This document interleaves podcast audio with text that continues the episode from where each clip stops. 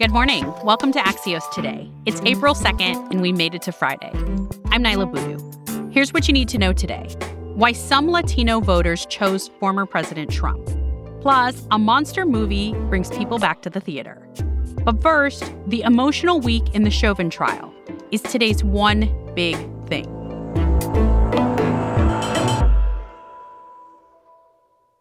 Today, the first week of testimony in the trial over the death of George Floyd wraps up in Minneapolis. Axios' local Twin Cities reporter Tori Van Oot has been paying attention every day. Tori and I picked three moments from this week that show just how emotional it was, and we wanted to begin where this whole story started at the convenience store. Here's former cashier Christopher Martin. What was going through your mind during that time period? Uh, disbelief and guilt. Okay. Why guilt? Um, if I would have just not taken the bill, this could have been avoided. Tori, he was the one who accepted a fake $20 bill from George Floyd before he died. What to you was the takeaway from that testimony? He said that his policy was that his pay would have been docked if he hadn't called the cops or if he hadn't uh, you know done something to stop this potential counterfeit bill. And so this really speaks to the guilt again this like sense of he wished that he had done something more in the moment. You know of course he was a teenager just reacting and following his store's policy but the testimony from christopher also reignited some criticism over cup foods uh, which has definitely been the center of scrutiny because of its role in this whole incident. Some neighborhood activists and community activists have actually called for it to close altogether. I wanted to hear from another witness for this week, off duty firefighter Genevieve Hansen, recounting this exchange with an officer on the scene. He said something along the lines of if you really are a Minneapolis um, firefighter, you would know better than to get involved. What did you think of that? First I was worried that he wasn't um, going to believe me um, and not let me um, help. And I also that's that's not right. Tori, can you explain a little bit more about this? She was an off-duty firefighter who's also an EMT who was a witness to George Floyd and the, his encounter with the police. So I think what we're seeing here is a couple of things that the prosecution and the state is trying to do. And they're trying to establish that there was this sense among bystanders that something wasn't right. They're also trying to establish, I think, that George Floyd didn't have to die, right? That there could have been interventions, but she's essentially saying, I could see that something was out of sorts here. They wanted to help and they wouldn't wouldn't let me.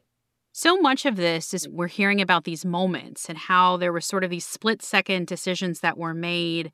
And I wanted to just talk to you about what may have been one of the most emotional moments of the week. Can you tell us about Charles McMillian? Charles McMillian is a man who just happened upon the scene and he completely broke down into tears on the stand this week. And as some of the video played from the scene, he was not the only one to become overcome with emotion. I know that this is difficult. Can you just explain sort of what you're feeling in this moment? I can feel helpless this case and George Floyd's death has become a, a, symbol of something even bigger. People talk about America being on trial, about this being a, a key moment for kind of a reckoning over race and justice in America. These just raw moments kind of underscore that. We'll be checking in with Tori and the rest of the Axios local team in the Twin Cities in the coming weeks. Thanks, Tori. Thanks for having me. We'll be back in 15 seconds with Jonathan Swan's exclusive look at Latino support for former President Trump.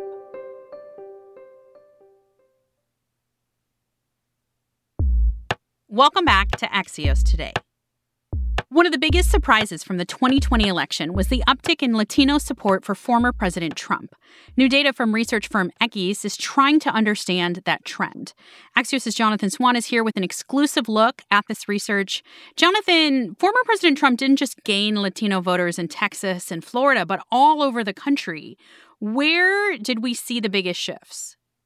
Trump actually made gains with Latinos in places that can't be explained away easily by the politics of the border or Cuban politics. He, he made huge gains in Paterson, New Jersey, improved his raw vote total by 126% from 2016, and Biden actually fell back 6% from Clinton in, in raw votes.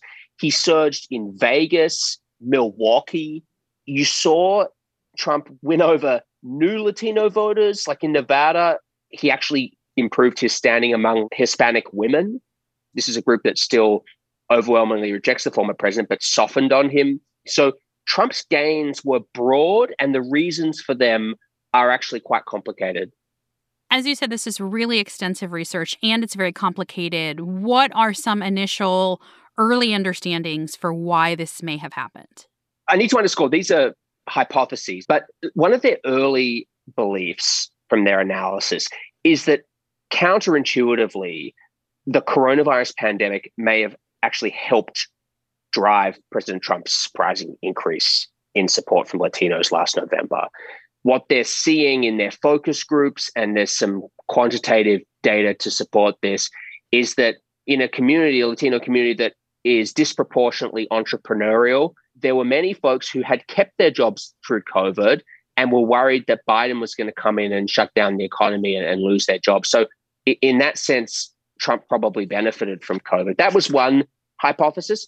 The other thing that's really profound to understand is that in many cases, Democratic operatives have looked at Latino voters erroneously as a sort of homogenous block and not appreciated to the fullest extent the nuances between different groups within that very broad umbrella. And Trump actually understood that. There's a lot to unpack here.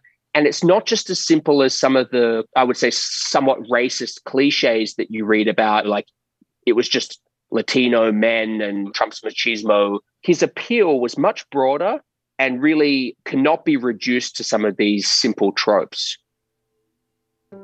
As Jonathan said, there's so much here. You can read more about his reporting at Axios.com.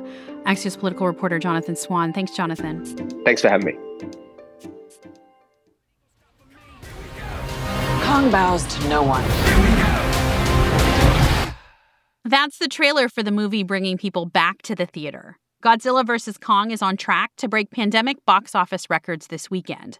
The monster flick pulled in just under $10 million on its opening day and is expected to surpass Christopher Nolan's Tenet for the biggest box office take in the past year. Godzilla vs. Kong is showing at more than 3,000 theaters nationwide. At the same time, it's also streaming on HBO Max. Why does this matter? Even when films are available for streaming, Americans still seem to want that theatrical experience. But don't count out the streaming services just yet. Netflix is still betting on you staying home and watching films on your couch. They just purchased two sequels to the murder mystery Knives Out for almost half a billion dollars. That's it for us this week. Axios Today is brought to you by Axios and Pushkin Industries. We're produced by Justin Kaufmann, Nuria Marquez Martinez, Naomi Shavin, and Amy Pedulla. Our mix engineer is Alex Sugiura. Tim Bobkoff is our executive producer, and Sarah Kehaulani Goo is our executive editor. Special thanks to Axios co founder Mike Allen. At Pushkin, our executive producers are Lital Molad and Jacob Weisberg. You can always send us feedback by emailing podcasts at axios.com. And if you have the time, we'd love it if you'd leave us a starred review on Apple Podcasts. That makes it easier for other people to find us. I'm Niala Boodhoo. Thanks for listening. Stay safe and have a great weekend.